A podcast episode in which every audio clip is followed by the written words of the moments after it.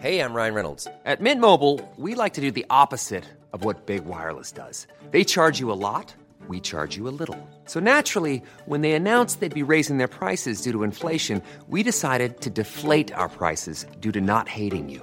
That's right. We're cutting the price of Mint Unlimited from $30 a month to just $15 a month. Give it a try at mintmobile.com slash switch. $45 upfront for three months plus taxes and fees. Promo rate for new customers for limited time. Unlimited more than 40 gigabytes per month. Slows. Full terms at mintmobile.com.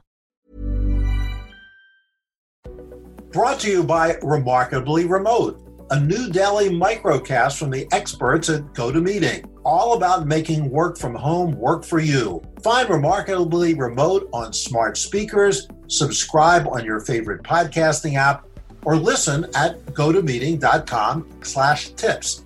That's gotomeeting.com slash tips. Welcome to this date in weather history for Saturday, April 18th. I'm AccuWeather.com's Evan Myers.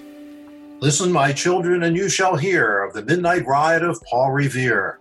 On the 18th of April in 75, hardly a man is now alive who remembers that famous day and year.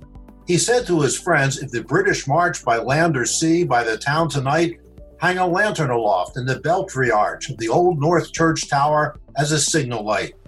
One if by land and two if by sea, and I on the opposite shore will be ready to ride and spread the alarm through every Middlesex village and farm for the country folk to be up and to arm. Then he said good night, and with muffled oar silently rowed to the Charlestown shore. Those are the opening lines of the immortal poem Paul Revere's Ride by Henry Wadsworth Longfellow.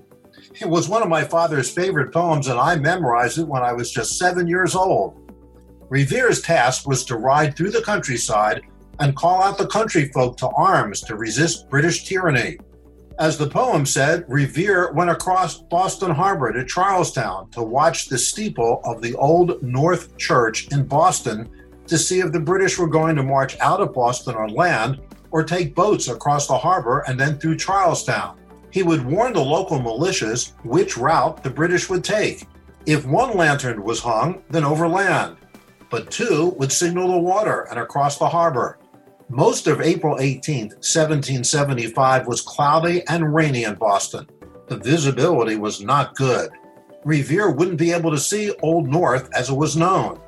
But late in the evening, a cold front moved across the region, and by the time of the signal, skies were clear. Revere saw two lanterns clearly across the opposite shore and rode into history. And that's what happened on April 18th. Be sure to tune in tomorrow for a brand new episode and find out what happened on this date in weather history. Make AccuWeather Daily a part of your daily routine. Enable the flash briefing and say, Alexa, what's my flash briefing? To access this content on Google Assistant, all you have to say is, Hey Google, talk to AccuWeather Daily. You'll get the top trending weather story of the day every day. ACAST powers the world's best podcasts. Here's a show that we recommend. The Real Housewives is a guilty pleasure for most, but if you're looking to not feel guilty about that pleasure, tune in to Everything Iconic with me, Danny Pellegrino, where I break down all the messy moments and behind the scenes antics of Bravo's popular franchise. And on Everything Iconic, I also interview celebrity guests like Kelly Ripa, Keke Palmer, Drew Barrymore, Cameron Diaz, and more about their guilty pleasures, their past work, and so much more. So if you're pop culture obsessed and find yourself watching way too much reality TV like me, tune in to Everything Iconic with Danny Pellegrino wherever you listen to podcasts. ACAST helps creators launch, grow, and monetize their podcasts everywhere. ACAST.com.